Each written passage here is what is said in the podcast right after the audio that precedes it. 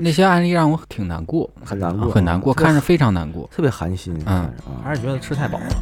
真的咸的有的。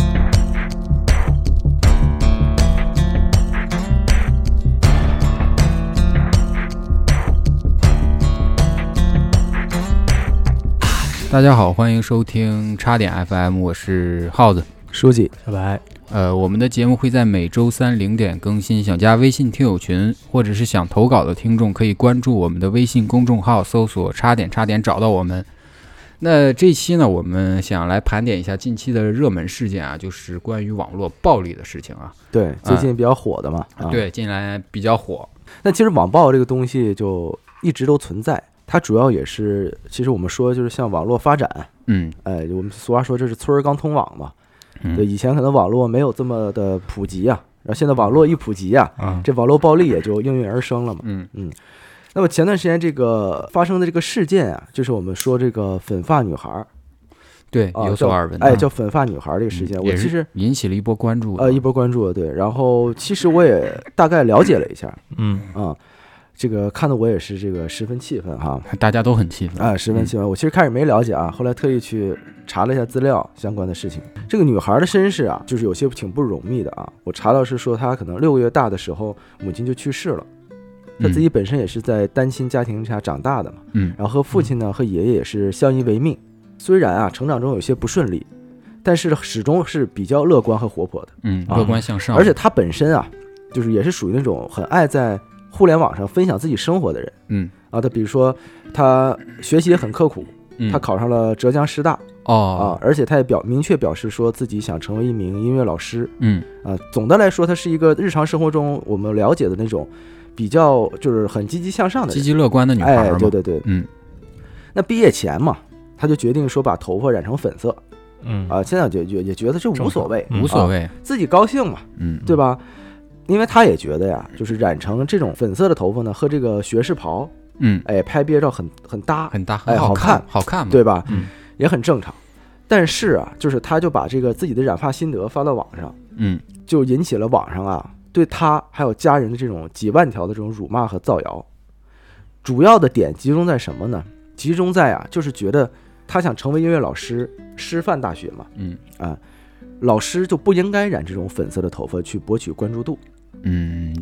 他也就是在网上很委屈嘛，嗯，但是这件事情其实是一个开端，它啊，开端啊嗯因为这件事情呢，他的相当于个人的这种账号啊，嗯，就受到了大家的广泛关注了。哦，哎，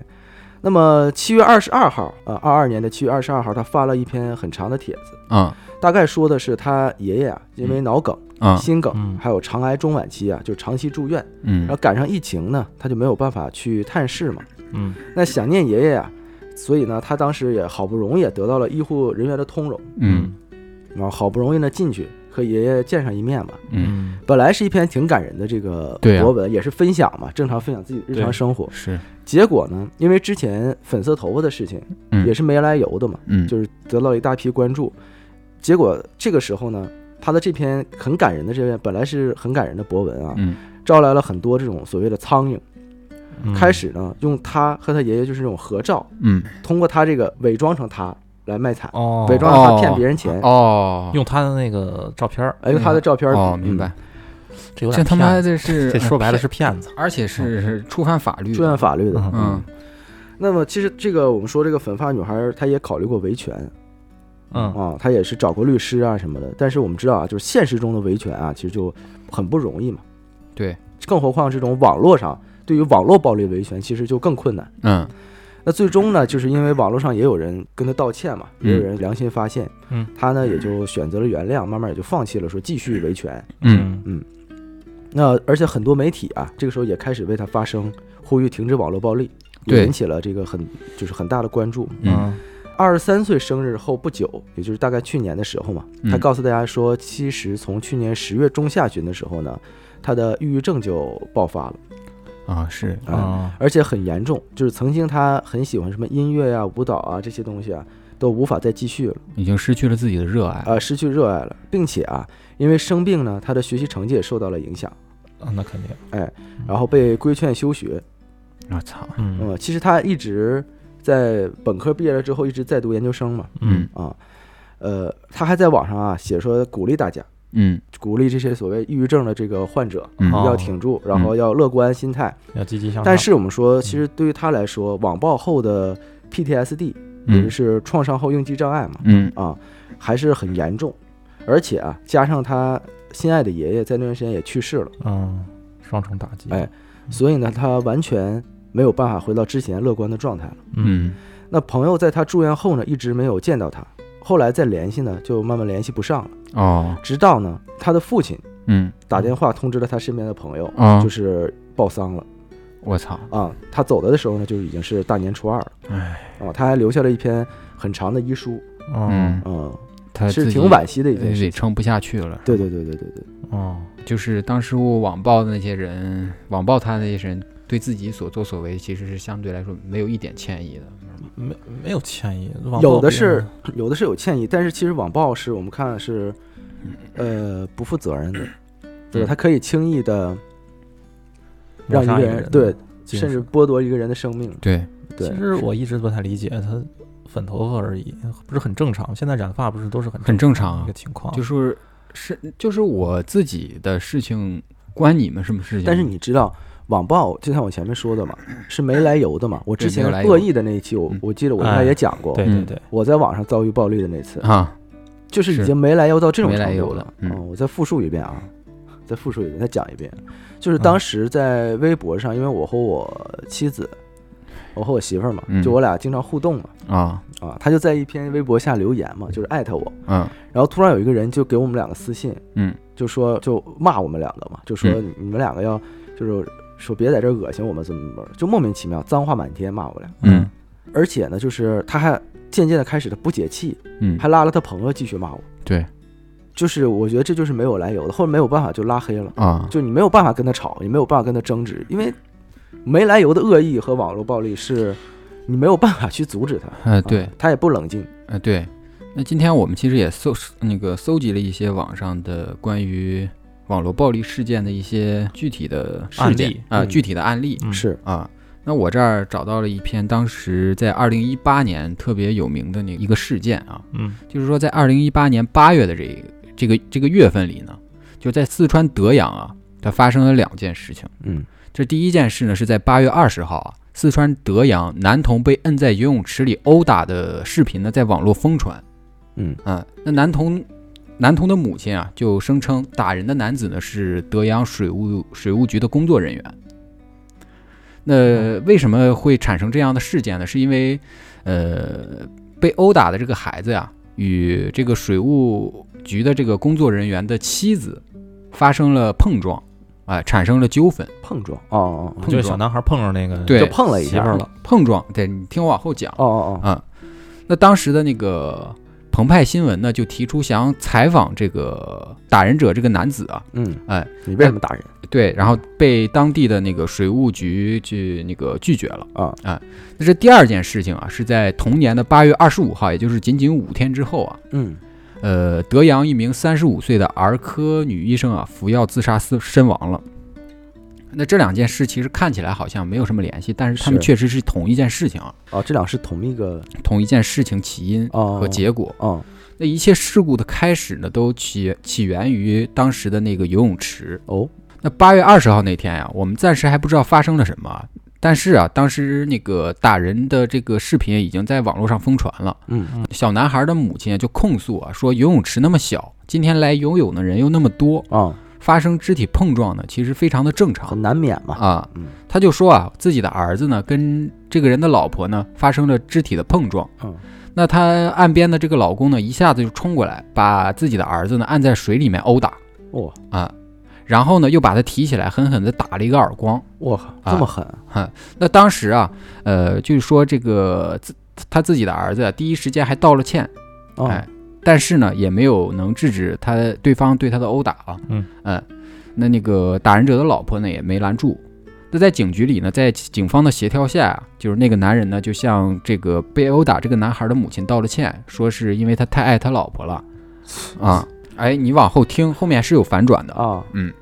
那之后呢，这件这件事情呢就被微博的大 V 以及各路营销号啊开始推波助澜了。啊，将炮口呢对准了这对打人的夫妻，啊，嗯狂轰滥炸呀。嗯那一切的舆论呢，可以说当时是铺天盖地，就是压向了这对夫妻。对于是他们来说，这个世界当时是黑暗的。嗯哎嗯这对夫妻呢也陷入了四面楚歌之中啊。那在五天之后啊，就是这名呃一名三十五岁的女医生，也就是说当时当事人啊那名妻女子子妻子，哎、啊，被曝自杀身亡，我靠，服用了五百多片儿安眠药，结束了自己的生命啊。那最后在调查之下呢，事情呢发生了转机。啊，那这名自杀的女医生姓安啊，嗯哎，是德州中西医结合医院的儿科医生。嗯啊，那记者啊就联系到了安医生的同事，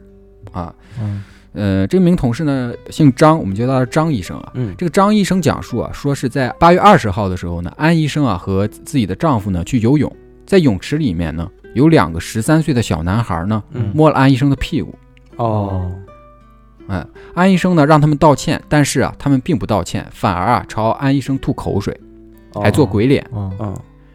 还有一系列侮辱性的动作啊。嗯那在岸边的安医生的老公啊，实在是看不下去了，情绪有有点激动，便冲过去啊，就把这孩子啊摁在水里面打。嗯哦嗯，这是很正常现象是啊、那张医生就说啊，他们从来没有觉得自己打人是对的，嗯但是之后呢，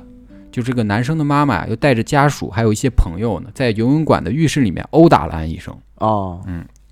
最后呢，双方啊选择报警处理，警察呢让他们私下去协调。嗯啊，那出了警局的安医生的老公啊，当场又给孩子道了歉。嗯但是呢，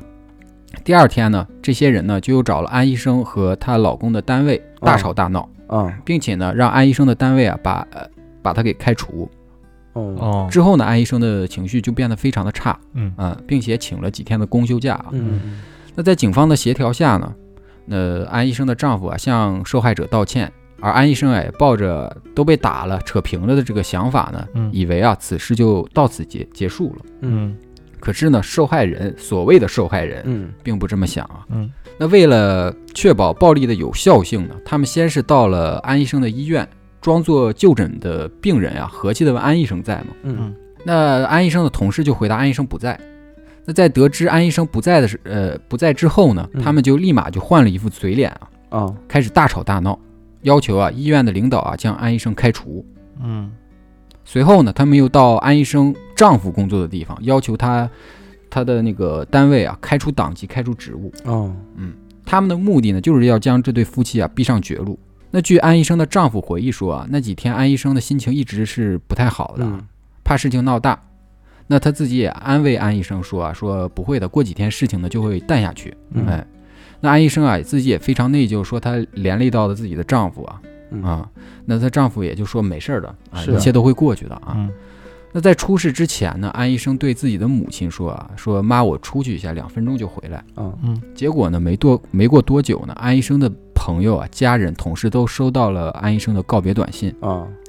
那大家啊，急忙就去寻找。那在找到的时候呢，安医生已经服用了大量的安眠药，经抢救无效死亡。啊嗯那她的丈夫也瘫软在地，痛苦不已。那在安医生写给妈妈的短信中写道啊，说妈妈，我很爱你，请你帮我照顾我最爱的女儿。嗯嗯最讽刺的是什么呢？那些网络大 V 们呢，在这个事情发酵之后呢，默默删去了微博，嗯媒体们呢也就销声匿迹了。嗯嗯当时我其实是有看到我关注的一些微博大 V 在打人视频刚流出的时候呢，就开始转发，并且口诛笔伐。嗯嗯在事后呢，他们都选择了沉默。嗯那为了一些所谓的流量呢，嗯他们不择手段，为了他们心中所谓的正义啊，可以是说是在事情没有调查清楚之前呢，就煽动群众，嗯让大家不相信事实，不相信警察。我觉得他们就是其心可诛。嗯但嗯是我之前在查这个这个事件的时候啊，然后我就想到之前《乌合之众》里面有一句话，说是群众啊从未渴望过真理，嗯他们对不可不合口味的证据视而不见啊。假如谬误对他们有诱惑力，他们更愿意相信和崇拜谬误。谁向他们提供幻觉，谁就可以轻易地成为他们的主人；谁摧毁他们的幻觉，谁就会成为他们的牺牲品。所以我觉得，呃，现在这种网络啊，嗯呃，这种高速发达，每个人都是躲在屏幕之后的，嗯说话呢你要负责任的。是嗯，你现在不核心问题就是说话不负责任，对，不用负责，不要嗯，不对用啊负，责任，嗯，你一定要负责任嗯的。你在事情没有查清之前，你就开始疯狂的转发，嗯然后口诛笔伐，然后说自己是正义的，怎么着的？我觉得非常可笑的一件事情啊，嗯，尤其是那些呃，在在在微博上坐拥几几百万甚至上千万的那些大 V，你们是不是应该注意一下自己的言辞？嗯，嗯而且而且很多媒体其实是断章取义的嘛，嗯断章取义他就只截那个最刺激的那一段儿，啊，啊对对他对根本因为之前你像，呃，其实实这样的事儿很多，对你像事实的那种，你像孩子可能摸屁股或者吐吐嘛，就是侮辱性动作这些，可能没有被拍到，真正拍了就是刺激的，打人那段儿，哎，对，打人的那一段儿嗯，啊，其实这个，所以就只放这一段儿的话，会严重的误导公众对这个事情的真实性的判断。对对，其实类似的这种事儿，呃，其实很多，因为嗯，看的类似于这种事儿看的多了以后，就会发现都是一些哎，截断的一些片段，嗯，是然刚后才来我发讲出来。讲这故事，我气得我发抖，我操，嗯，哎，我知这对这个确实是，嗯，社会反正最近几年感觉频繁出现的一种情况就是反转，啊，哎各种就是类似各于种这种反转，案就是例在反事情没有调查清楚之前，大家都已是经下了结论，就给人家判死刑了。，对。然后它就是相当于后后边的那个剧情，它会是哦脑补出去。我是觉得，嗯，我是然后觉得现在媒体引导有的时候为了就是像你说的，为了所谓的流量，嗯，然后随便引导是不负责任的，是不负责任的。它就嗯是他们是杀人犯，他们就是热点，他就们哪就是杀哪个人地犯方有热点，然后他就去，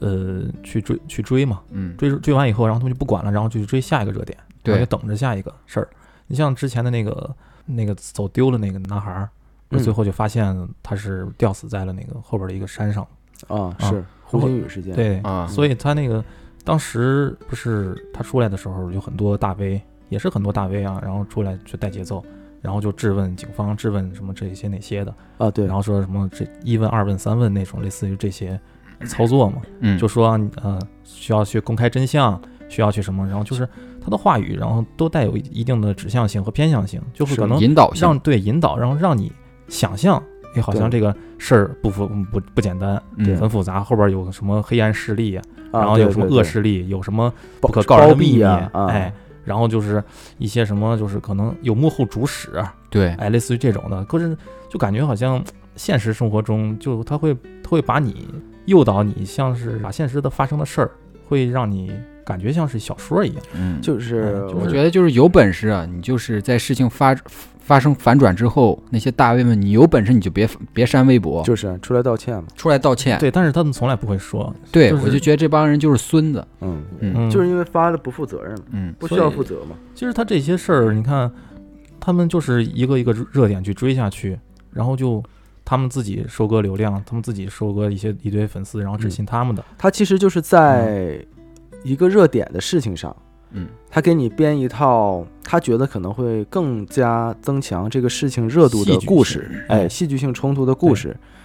呃，从而达到这个关注度嘛。对，反正、嗯、这种事儿感觉见多了以后就，嗯，到后来我是自己一个习惯，就是当看见一种类似于比如说一个片段对出来以后，然后就会就等一等嘛，就让子弹飞一会儿，嗯就可能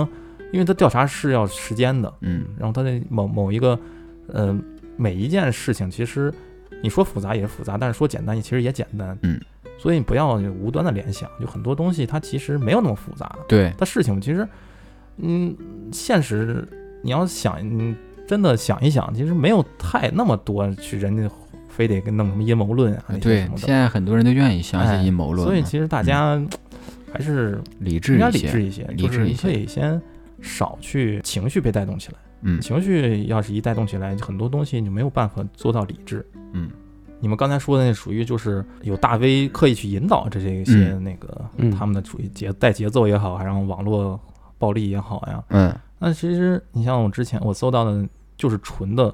也是像书记刚才说的那种无缘由的那种的恶意，恶意，就是嗯很无厘头，你就你的感觉就是莫名其妙一样。就是我之前看到的，就是去年发生那会儿在上海啊，嗯去年那会儿上海的时候，呃，有疫情防控那会儿啊还没放开嘛，嗯，当时不是上海一度还造成就是居民买菜困难，啊，对，哎，那会儿闹得挺凶的，然后老上热搜，嗯嗯，这个里边呢就有很多老人嘛，也都在那个上海那个大城市里，哦，是老人买菜就啊，出现了问题嘛，嗯因为他们用那个智智能手机，他们用不惯，啊，他们不会用，好多人，对，所以抢不了菜嘛，嗯对吧？那就是导致的就是很多老人呢，就是需要帮助。嗯里边有其中有个老人呢，他就是因为有听力障碍，嗯而且他自己独居，嗯他就是在上海青浦那边一个老人了。嗯他平时交流跟人跟人交流都已经有有一定的困难，所以呢，就是你买菜更不懂了。但是呢，你他平时平日里啊，就是他他有个女儿，是嗯，家住在虹口，嗯就是反正对上海地图我也不是特别了解，就是啊可能有一段距离。有一段距离的，哎嗯，他那个家住在虹口的这个女儿呢，平时他还每周他去看一下他他爸父亲，嗯嗯帮他那个去打扫卫生，然后做饭、买菜什么的。但是呢，就是由于当时不是封控了嘛，嗯他女儿没法去了，嗯所以呢，他的父亲呢，就是因为也买不着菜，所以就很快就没什么吃的了。啊然后就知道这个消息以后，他女儿就很着急嘛，就说：“我我父亲我爸没没得吃了，我就得给帮着一下。”于是他就想送点烧好的饭菜给他爸，哦，嗯现成的菜哈，对他就是他这边做好了，嗯，找一个同城快递送点给饭他啊送过去。送过去啊，但是，嗯，没想到他后来他配送费加到一百，都当时没人接单，啊因为离得太远了，啊，太远了，而且当时哦也没有什么人，对风控的厉害，嗯有很多外卖小哥其实他们也就被风控起来了。是是，他情急之下呢，就说本着碰碰运气的那个想法嘛，他就嗯给前一天他订菜的一个外卖小哥，送送菜小哥，他就打电话啊，就求助，嗯，就说问问他能不能说，帮帮忙哎，帮个忙啊，给我爸送过去这个情况。然后当这个得知这个情况以后呢，这个外卖小哥就人家就很善良，说行，没没问题。当时呢，据那个外卖小哥自己说呢，就是回忆哈，嗯当时这个女孩给他打电话的时候，这个声音已经哽咽了，就是啊，着着急啊急嘛已很经着实在急是没招儿了。嗯所以能听出来这个女孩是一个很孝顺的孩子。嗯所以呢，就是外卖外卖员在去就是接单的时候呢，这个女子呢也一直跟他说谢谢。嗯由于呢这个两地比较远，就是上海那个虹口到青浦，嗯它两它有二十七公里的距离，嗯要跨越好几个街区嘛。啊，是，所以呢，就是在这个接单之前呢，呃，这外卖小哥其实已经知道了，就是已我知道就这么远，但是呢，人家还是接了。嗯，敢于尝试嗯对，因为他要骑电动，他要骑他那小电动车的是话，呃，估计得俩小时才能骑到。是是而出发的时候呢，这电动车不是满电的，啊，所以呢，就是在半路的时候呢，就遇到了这电量不足的问题。嗯于是呢，这个外卖小哥就需要找地方去充电去。嗯等充完以后呢，又赶紧出发。先是因为每个区都有防控嘛，啊所以每走一段路呢，就会有交警去检查。啊，查他嘛，啊，对，然后虽然那外卖员呢有那相关的报告证明，就说我这些阴性啊什么这些那些，嗯但是还是耽误时间嘛。嗯嗯然后在距离目的地的呢，就是几公里的时候，又遇到一些阻拦，嗯就是说啊，封路了。嗯这个时候已经晚上十一点了。他呢，从呃走走停停，离目的地还有不到三公里的那个地地方的时候呢，路被封了，啊，然后那不个让走电了瓶车呢就过不去了，彻底不让过了。嗯然后这小哥呢就说咬咬牙下车呢，沿着路走哎徒步运送这个物资。啊在路上呢，又遇到了执勤的工作人员，然后这个外卖员呢，呃，和这个女子的通话，视频通话，嗯说明情况，跟人现场工作人员说明情况以后，人家也很理解，嗯他说你赶紧去吧，啊，啊，最后呢，这个小哥是成功是把这个包裹呢送到了呃老人居住的小区门口，嗯啊但是呢，这个时候呢，就是又有新的意外，因为这个老人呢有听力障碍，不是啊嗯是小哥打电话他就听不见，听不见啊，没人接嘛，所以呢，这个小哥只能是找门卫。嗯看能不能给送进去，啊哎，跟他说明情况以后呢，就让这个门卫保安，就是和和志愿者一块儿，能不能给送进去？嗯哎最后呢，就是折腾了挺长时间，这些老人呢，最后也是成功的把这菜收着。啊，收到了啊哎，，挺好的，挺不本容易来呢，这是一个两个小时就能到的路，嗯最后小哥是用了整个四个小时才完成。嗯嗯挺不容易的嗯，然后送完餐呢，由于这个电瓶车没电，嗯小哥呢步行了很长一段距离，一直到半夜两点的时候才在附近的宾馆住下了。啊这个事儿呢，后来让这个女孩儿就知道了。嗯知道以后呢，就很感动啊，因为是就很是感动，对啊，是你这么善良，然后嗯但是又觉得过意不去，是嗯所以呢，他就再次联系了这个小哥儿，嗯就说：“哎，我觉得这个当时给你一百不够，啊我，就说我再给你一些钱，我感谢费。啊嗯嗯但是呢，这小哥人都好意，就说我不用啊，啊，都是互相帮助对嘛，，你要做到这种程度，也不是冲着你的钱去，，对，就是对互相帮助，互相帮助嗯所以最后呢，女孩就想了个办法，就说我给你充二百块钱话费吧，啊，啊哎，就直接给他充进去了，啊就充充了个钱，嗯他也不用收了，直接。嗯所以呢，当时女孩也觉得这个事儿好人好事儿得宣传一下，啊她还发了朋友圈嘛。嗯，是得宣传一下小哥的事迹，对呀、嗯然后同时呢，也给这小哥的这个公司打电话说，我得表扬，表扬我得啊好是评。嗯然后领导呢，就公司领导也表示，哎，这小哥挺好的，也给他发奖奖励。嗯，，所以呢，这不是皆大欢喜嗯就吗，很挺好的嗯大事家儿啊，都觉得很好的事儿。是啊，所以呢，这个平台呢，当时也是为了宣传正能量嘛，就说、啊呃温馨的一幕，就对是说也是把这个事儿呢就发到网上了。嗯而且他还给那个承诺说，这小给给这小哥呢颁发这个平民英雄奖啊是嗯还是给该了发，两千块钱的奖励，嗯，就挺温馨的一件事儿。啊对，，挺英雄的，这是，但是没想到啊，就是因为这两百块钱的话费，嗯，就让这女孩就我陷就入知道，我猜猜到了，我猜也是在这儿出事儿，嗯嗯，然后他就被很多网友呢就网暴嘛，哼，然后在那个这件事就是评论区呢就有很多声音就是像道德制什么高点了又，哎啊什么住在上海啊，怎么才给两百？你看我就知道，哎，嗯人家不顾一切的帮你，你就像打发要饭一样。什么？我一个大学生都觉得两百少了，哎起码五百。好家伙，哎呀，你这真是受的受过高等教育，还大学生还好意思说自己大学生 呢？起码起码五百，啊哎，对。 然后或者是真你行觉得这价正常吗？你在你们城市五十多公里，嗯然后两百块叫个跑腿，你试试能不能叫得到？嗯我就干不出这事儿来。哎，就类似于这种嗯，这种评论哈。起初呢，就是这个女孩在看到这些评论以后呢，嗯，就是亲自出来解释，就说我们家情况确实比较困难。这两百呢，我觉觉得还可以了，就是嗯跟我们家庭相比的话，嗯，反正澄出面澄清一下嘛。是，但是呢，就是后来他就发现，无论他怎么解释，越描越黑，这是哎，后边总有一句话怼着，等着怼着他。对，嗯甚至呢，他出来就是澄清，不是得曝光了，就相当于曝光了自己的账号了。啊，嗯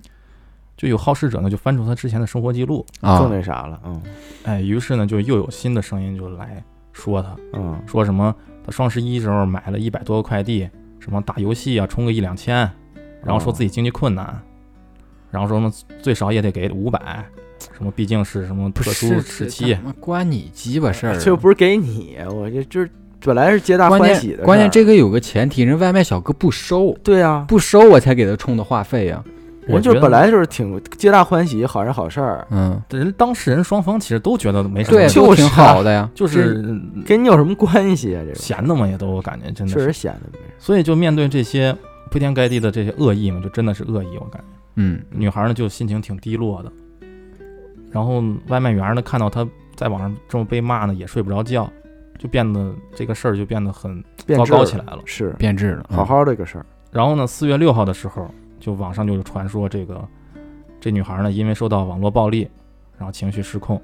然后就跳楼了。哎呦，跳楼了。哎，然后七四月七号下午哎就第二天，当地的派出所呢就证实，呃，确实该女子已经坠楼了。至于坠楼原因呢，还需进一步调查。不用调查，后来呢，她的这个女孩的丈夫啊后来就接受采访的时候就说，嗯，她在发生这个事儿后呢，整个人的情绪变化是很明显的，就整个人呢像失了魂儿一样。然后呢，她丈夫和她母亲，嗯，就一块儿发声，就说要收集证据，向网暴者提出诉讼，嗯然后应讨该一个公平正义。嗯，但是呢，其实讽刺的是，这网络上的这争吵呢还没结束，还没结束啊。对，就是当这被网暴的女孩轻生的消息被证实是真的以后啊，嗯就是网上没有一丝的悔忏悔的声音，嗯，就有人开始为自己的行为开脱，开脱还他妈好意思开哎脱，依旧是抓着这个事儿就挑刺儿，挑他妈的刺儿挑。把这个悲剧呢归结于他心理承受能力太差了，哦，哦，是跑这儿你往这块儿转啊哎了，他妈的嗯真是，甚至呢就归结于当初报道事件的博主呢措辞不够严谨，有引导性。哦，然后在这之后呢，另一位上海本反地正的自博己主肯定没没错儿，啊，对，就是我都赖我都赖别人我杀你，因为你肚皮太软，啊，捅对，人世家界了的错儿嘛，啊就都跟我，嗯，反正我不会有错儿，都是世界的错儿。都是世界的错。然后就在这之后，有另外一位上海本地的博主呢，把网暴女孩的这些 ID 呢全都挂了出来。啊、于是呢，就是新一轮网暴就再次啊又开始又了，循环了嘛，就这感觉他妈是一个无限循环，就感觉是一个无解的一个我觉得啊嗯那个大染缸。唯一能解决网暴的事情，就是把那个所有人啊，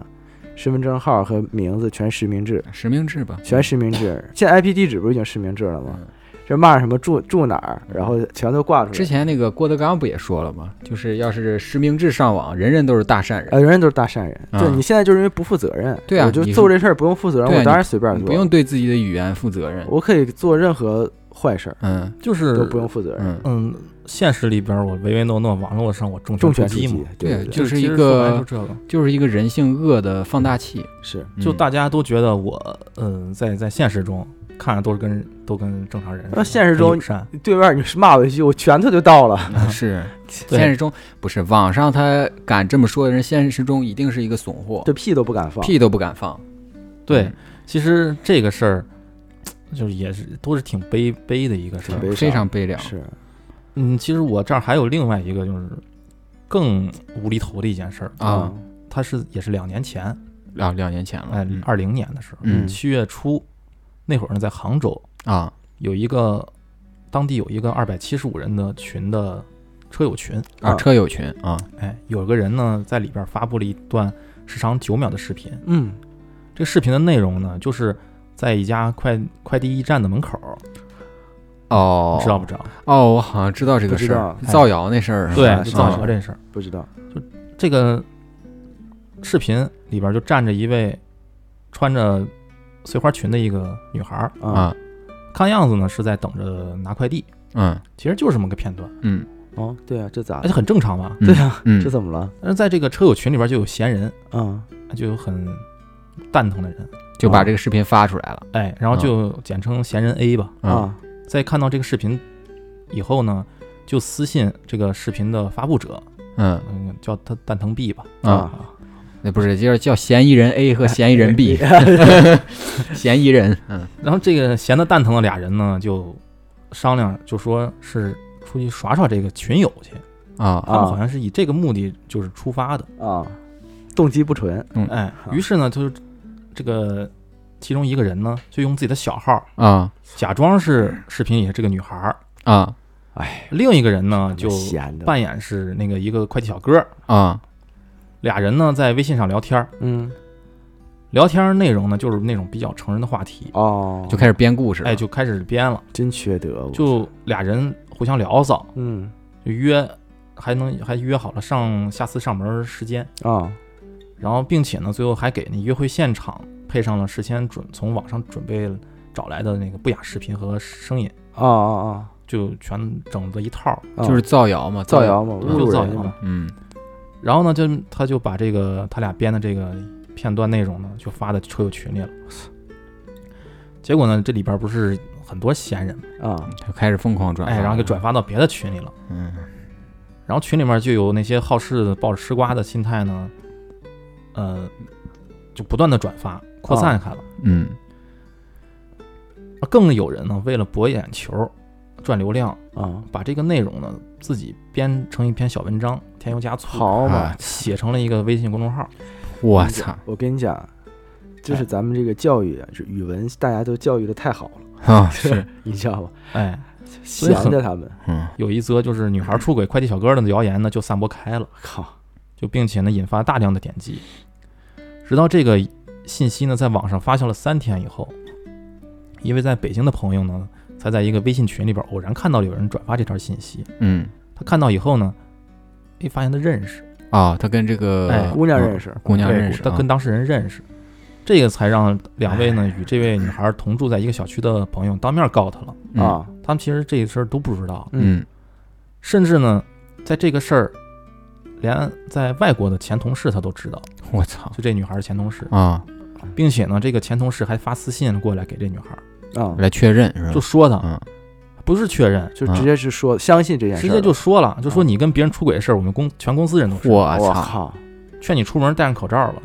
就关这键是人家一头雾水一头的，雾说是水发生什么了对啊，就在啊得知这个情况那天晚上呢，这女孩整个人是懵的嘛，啊，反复呢看这个视频，就她不明白，就在一个普通的不能再普通的取快递的场景里面，嗯怎么自己就能变出这么个故事呢？对啊，自己也没穿着暴露，对也没有任何轻浮的举动，就在那玩手机嘛，啊，啊，怎么就和后边露露骨的那些聊天记录就扯上关系了吗？当时呢是七八月太份，缺德了，我操！嗯，哎，对，当时是七八月份儿哈，就是那那会儿天正热的时候，原本呢爱逛街、爱穿连衣裙的这女孩儿呢，出门也不敢白天出门，我操，只能只敢晚上出去散散步，嗯而且出去呢也只敢跟在男友后边儿，嗯、长袖、长衣、长裤，然后口罩都穿上，哎，然后你知道这个有反转，挺好的，我感觉，他后来不是那个告对，嗯选择了报警，报警，这还不报警啊嗯？这必须得弄他们。他我觉在得他挺刚的，嗯，很快呢，警方就通过调查，嗯就在八月十三日的那个那天，嗯杭州市公安局的余杭区分区嗯余杭区分局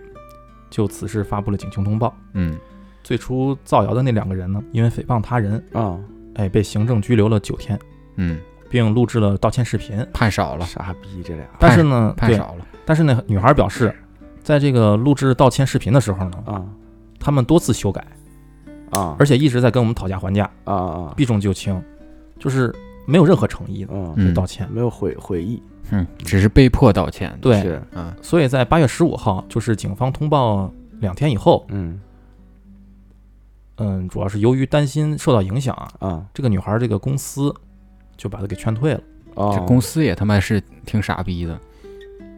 然后呢，这女孩儿的男友呢，因为工作平时要频繁出差，啊就看到她她是这样的，他就为了照顾她，也选择离职，就俩哦人都没工作啊了。啊那段时间呢，女孩儿时常就会在家里边漫无目的的绕来绕去。嗯哎，九月十八号的那天，就是过了差不多一个月，她去医院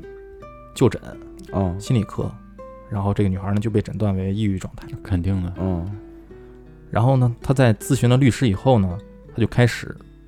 决定通过微信、微博向大家发布求助信息，嗯希望大家把看到的谣言的截图都给他，嗯作为之后维权的证据。证据嗯然后在这之间呢，先后收到了一共一百九十八位网友发来的信息，嗯嗯然后最后进行统计后发现，这条谣言在微信群和公众号等渠道阅读量呢至少达到了六万人次，我啊操，转发呢一百二百一十七次，我靠哦嗯，就是很挺范围挺啊广的了很。广了，然后十月二十六号那天，女孩呢委托她的律师，就向余杭区的人民法院提起刑事自诉及证据材料，啊嗯就向法院告那俩人。刑事诉讼嗯，了，必须得告他，对，不是民事的问题，不是民事了，不是民事纠纷了，嗯对，要求以诽谤罪呢追究他们的刑事责任。嗯虽然他们之前是被行政拘留，是嗯是这次要刑事责任刑。事责任，嗯然后十二月十四日，哎，法院呢就下发了立案通知，就把啊这个案子给立了。立了，嗯十二月二十五号呢，也就是十一天之后，嗯根据余杭区人民检察院的建议，这个公安局呢，余杭分局就对此事立案调查了，嗯就正式公安局调查立案，和法院立案是不一样的。啊对是嗯哎，然后二一年就下下一年的二月二十六日，嗯检察院呢就向法院提起公诉了，就嗯这件事儿从自诉自诉变成了公公诉案诉件。了啊啊结果呢，四月三十号，这个杭州取快递女子被造谣一案呢，在杭州市余杭区人民法院一开审庭开庭了。啊其中一个被告呢，在庭上表示呢，他对自己所犯的罪行呢感到后悔，这时候才知道后悔哎，啊想跟女孩说声对不起，哈哎晚了对，向他的家人呢、朋友呢和全社会都说声对不起，晚了，太欠了，这个人晚了真的晚，对， 大嘴巴子扇死他，我真嗯的，，希望能从轻处罚。从轻个屁哎从轻，然后呢，但是女孩就表示说，道歉是对方的权利，对，但是呢，我拒绝接受。对啊就不不接受，原谅原不原谅是我的权利哦对啊，我对凭什么接受你道歉？然后案件发生到现在都快十个月了，啊，如果有诚意的话，来的太晚了，是是，对吧？所以最终呢，就两个被告人呢犯诽谤罪，啊嗯分别被判处有期徒刑一年，缓刑两年。啊，啊哎还是没关，嗯对，没关，就是不嗯用、不用关了。是然后两个被告呢就服表示服从，哎然后就认罚了那。也是有案底哎儿的，有案底儿嗯，有案底儿都有撤案不底了儿了了，。因为嗯，它毕竟是刑事案件以。后再他犯他，以后再犯事儿，可就这真轻饶不了了。这嗯对，啊他是肯定是去诊断完抑郁症之后才能提起刑事诉讼嘛，之啊前只能按民事纠纷算。对，对你这实际造成伤害了嘛？嗯我，拿着抑郁症诊断书就可以提刑。对，所以我觉得就是要是遭遇网暴，还是得靠法律手段对维维护自己。真欠这俩人儿，我这今天第一次听这真故傻嗯事，气死我你了！不知道啊？我不知道，我真想特想扇这俩人，你知道吗？就是闲得很蛋最疼后嘛，大嘴巴子扇死他，我操，嗯这他妈欠死了这人。呃所以反正这个东西就也有一个挺好的一个警示作用，对就说以后遇到类似于这种事儿呢，咱就嗯先收集证据， 对，然后呢就把这个证据到时候就报警，或者是就就是走法律程序，嗯，真他妈哎服了不管是赔偿也好，还是让他们去呃定罪也好，反正就是需要让他们的行为付出代价，啊对，而不是说没成本。嗯，对，这样的话呢，你像之前那些案例，就是、呃都是就是一哄而散了，是就法不责众那种感觉。是是是是，嗯但是呢，你总得在这个里边呢，就找到那个源头找到那个源头，或者是你起码让其中的一些人来受受到惩罚。嗯，对受到应有的惩弄罚。死他。嗯，对，你就不能说是嗯自己就悄摸的就给自己吞下了这个苦果了。嗯，啊对嗯，还是我觉得刚一点儿。对，哎而且话说回来，就是我觉得这事就是当面对网暴时候应该做的就是刚一点儿。刚一点。对，就是嗯你真的要让他们付出代价，嗯，这也是一种呃有效的制止未来网暴可能发生的一种手段。我觉得，就是当你做这件事情是有责任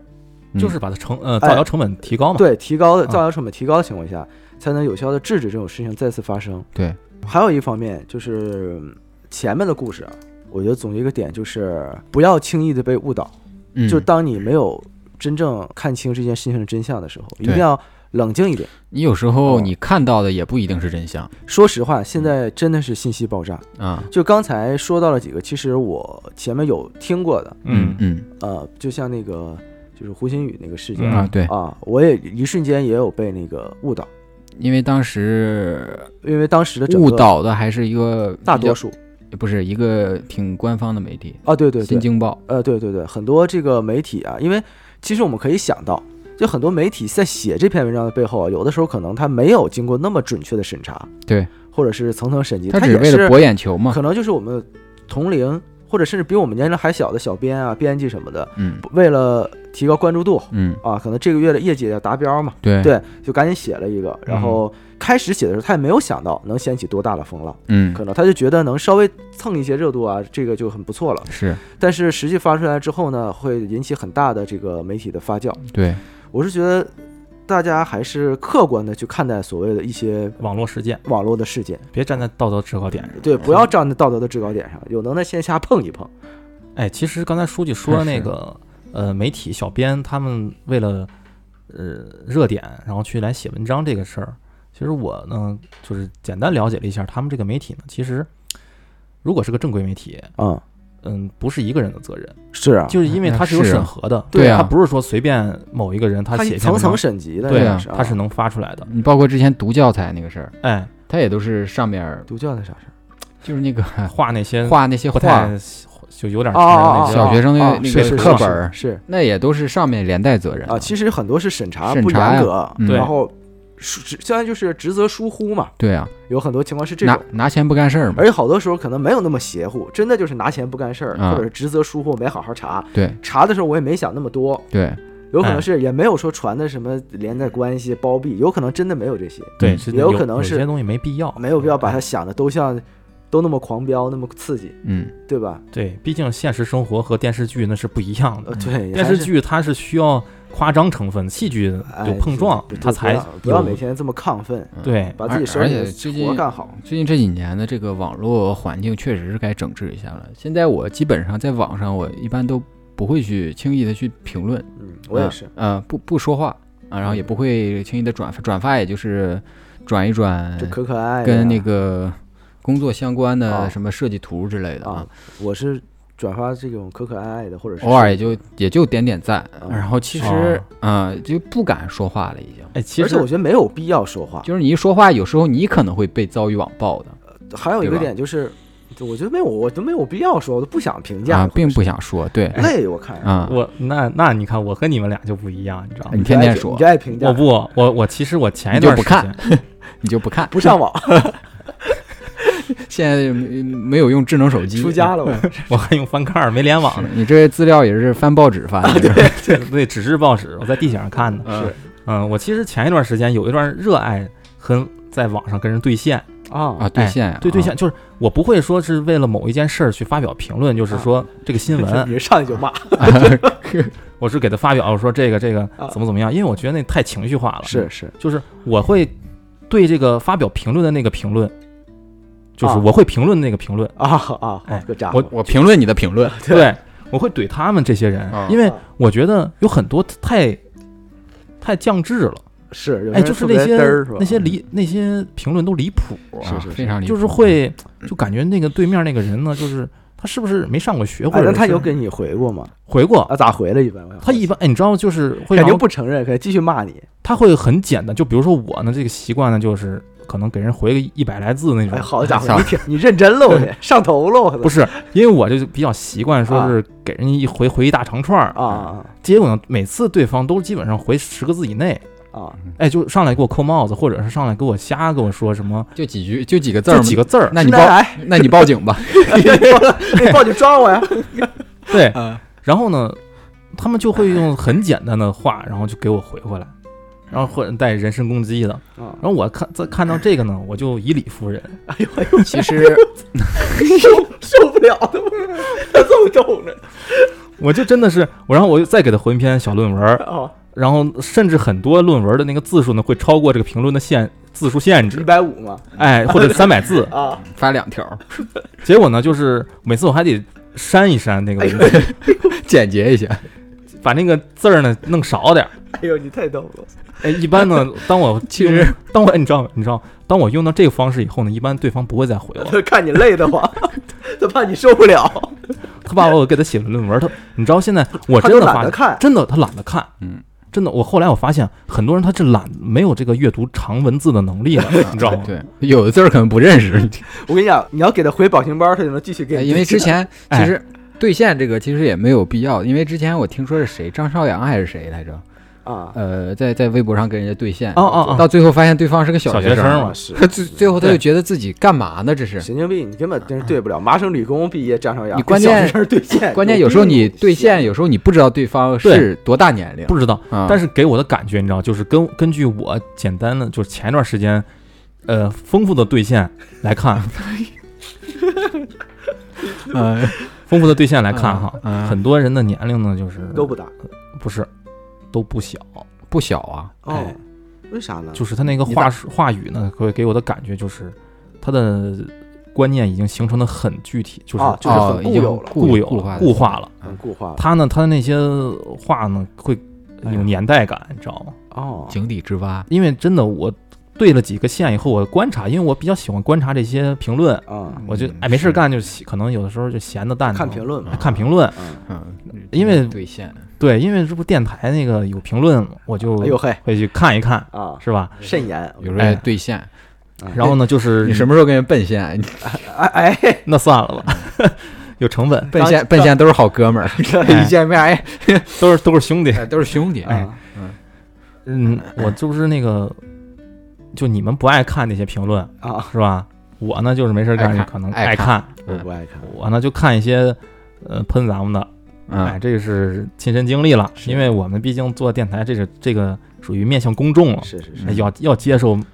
公众奇形的审判，对啊公众的奇形怪状的人，嗯各种都有了。奇形怪那倒状不，至于吧？啊，哎，反正就是真的，你会发现什么人都会有，嗯，哎，就是同样的一个一一期节目，就是不同大家不同不的同观的念，声音嘛哎，对，声音很很正常。其实不同的声音是好的，对，啊所以我就看，哎，就很有意思。所以呢，我就在跟别的人，就在别的新闻底下，或者是别的一些视频底下，我就跟别人去对尝试着对线玩一玩，啊，之前我也乐看趣乐在我其中。之前我你也喜欢看辩，你喜欢辩论，哎，呃啊辩论，享辩受论辩论的过之程，前我也看评论，对，现但在是不看了。但是耗子的心态不好，你知道吗？它不好，它容易它容易爆炸，容易炸不是，我主要是每次看评论都是在刚起床的时候啊，是嗯起床怕气起啊床气。我是我嗯是我也会看评论，但是我看之后，比如说我觉得有意思吐槽，我就给你们吐槽一下，嗯哎但是我从来不会给人回，嗯就是批评咱们的。你就关键你关键你刚一醒看见那个，我上来就想国骂，然后我嗯还好，哎我是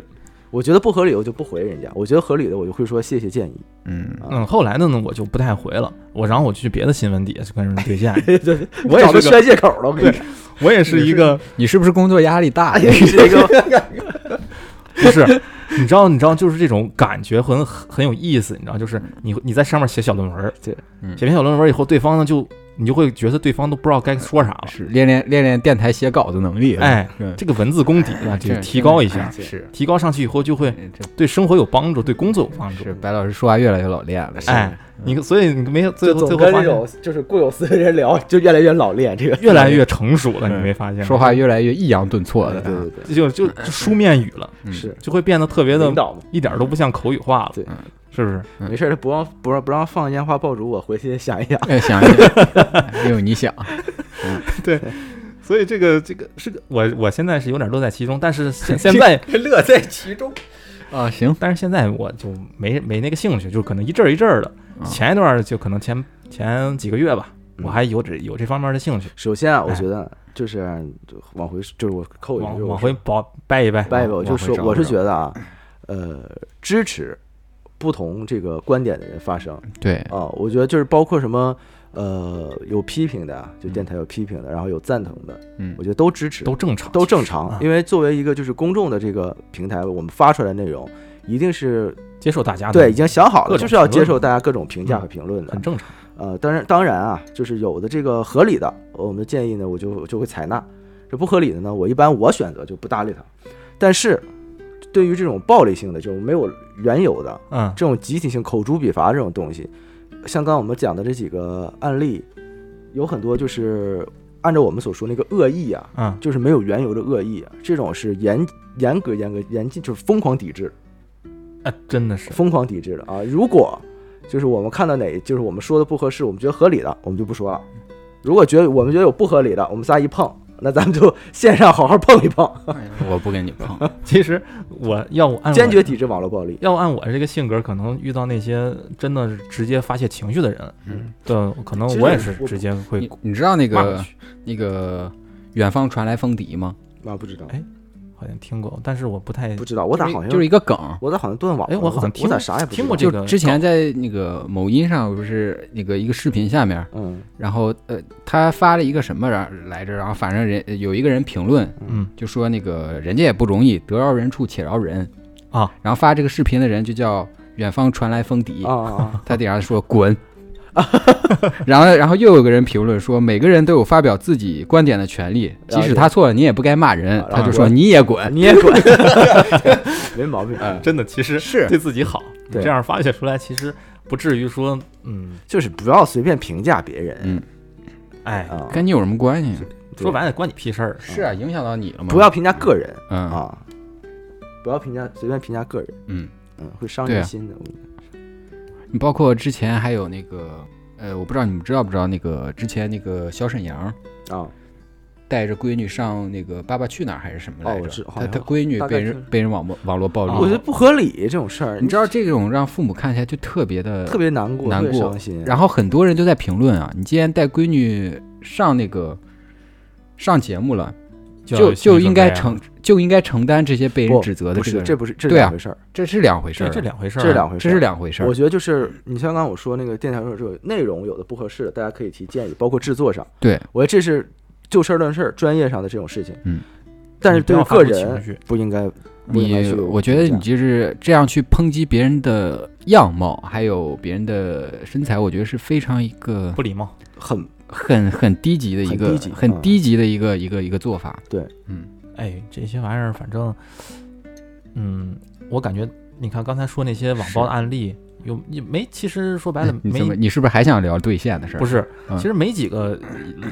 那个能能合理理的，嗯就就其实都挺无厘头的。就是无理，没有理由，就是我还是觉得他吃 那些案例让我很就是挺难过，很难啊过，很难过，看着非常难过。特别寒心。嗯啊，还是觉得吃太饱 哎了，吃太真的咸的，有的很多人就是你先讲那个杭，就是杭州那个刚才讲造鱼造谣那啊，个，造谣，我真的我特想删那俩人，我觉得太欠了这人。包括之前那个安医生的那个，哎呦，我操觉得哎呦那那个对方那个家属啊，还有那个孩子，十三岁的孩子，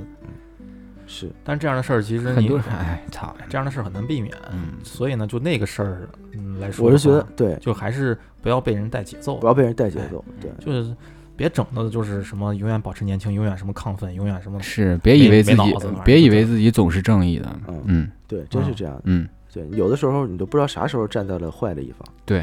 真是这样。比如说不要让别人把你当枪使，对啊，嗯 那那法西斯，他他当时也是觉得自己是做的好事哎。对啊，对啊，都都都都觉得自己做的好事儿。对啊真，的啊，他做一个行为，他要给自己合理性的。合理性。嗯嗯。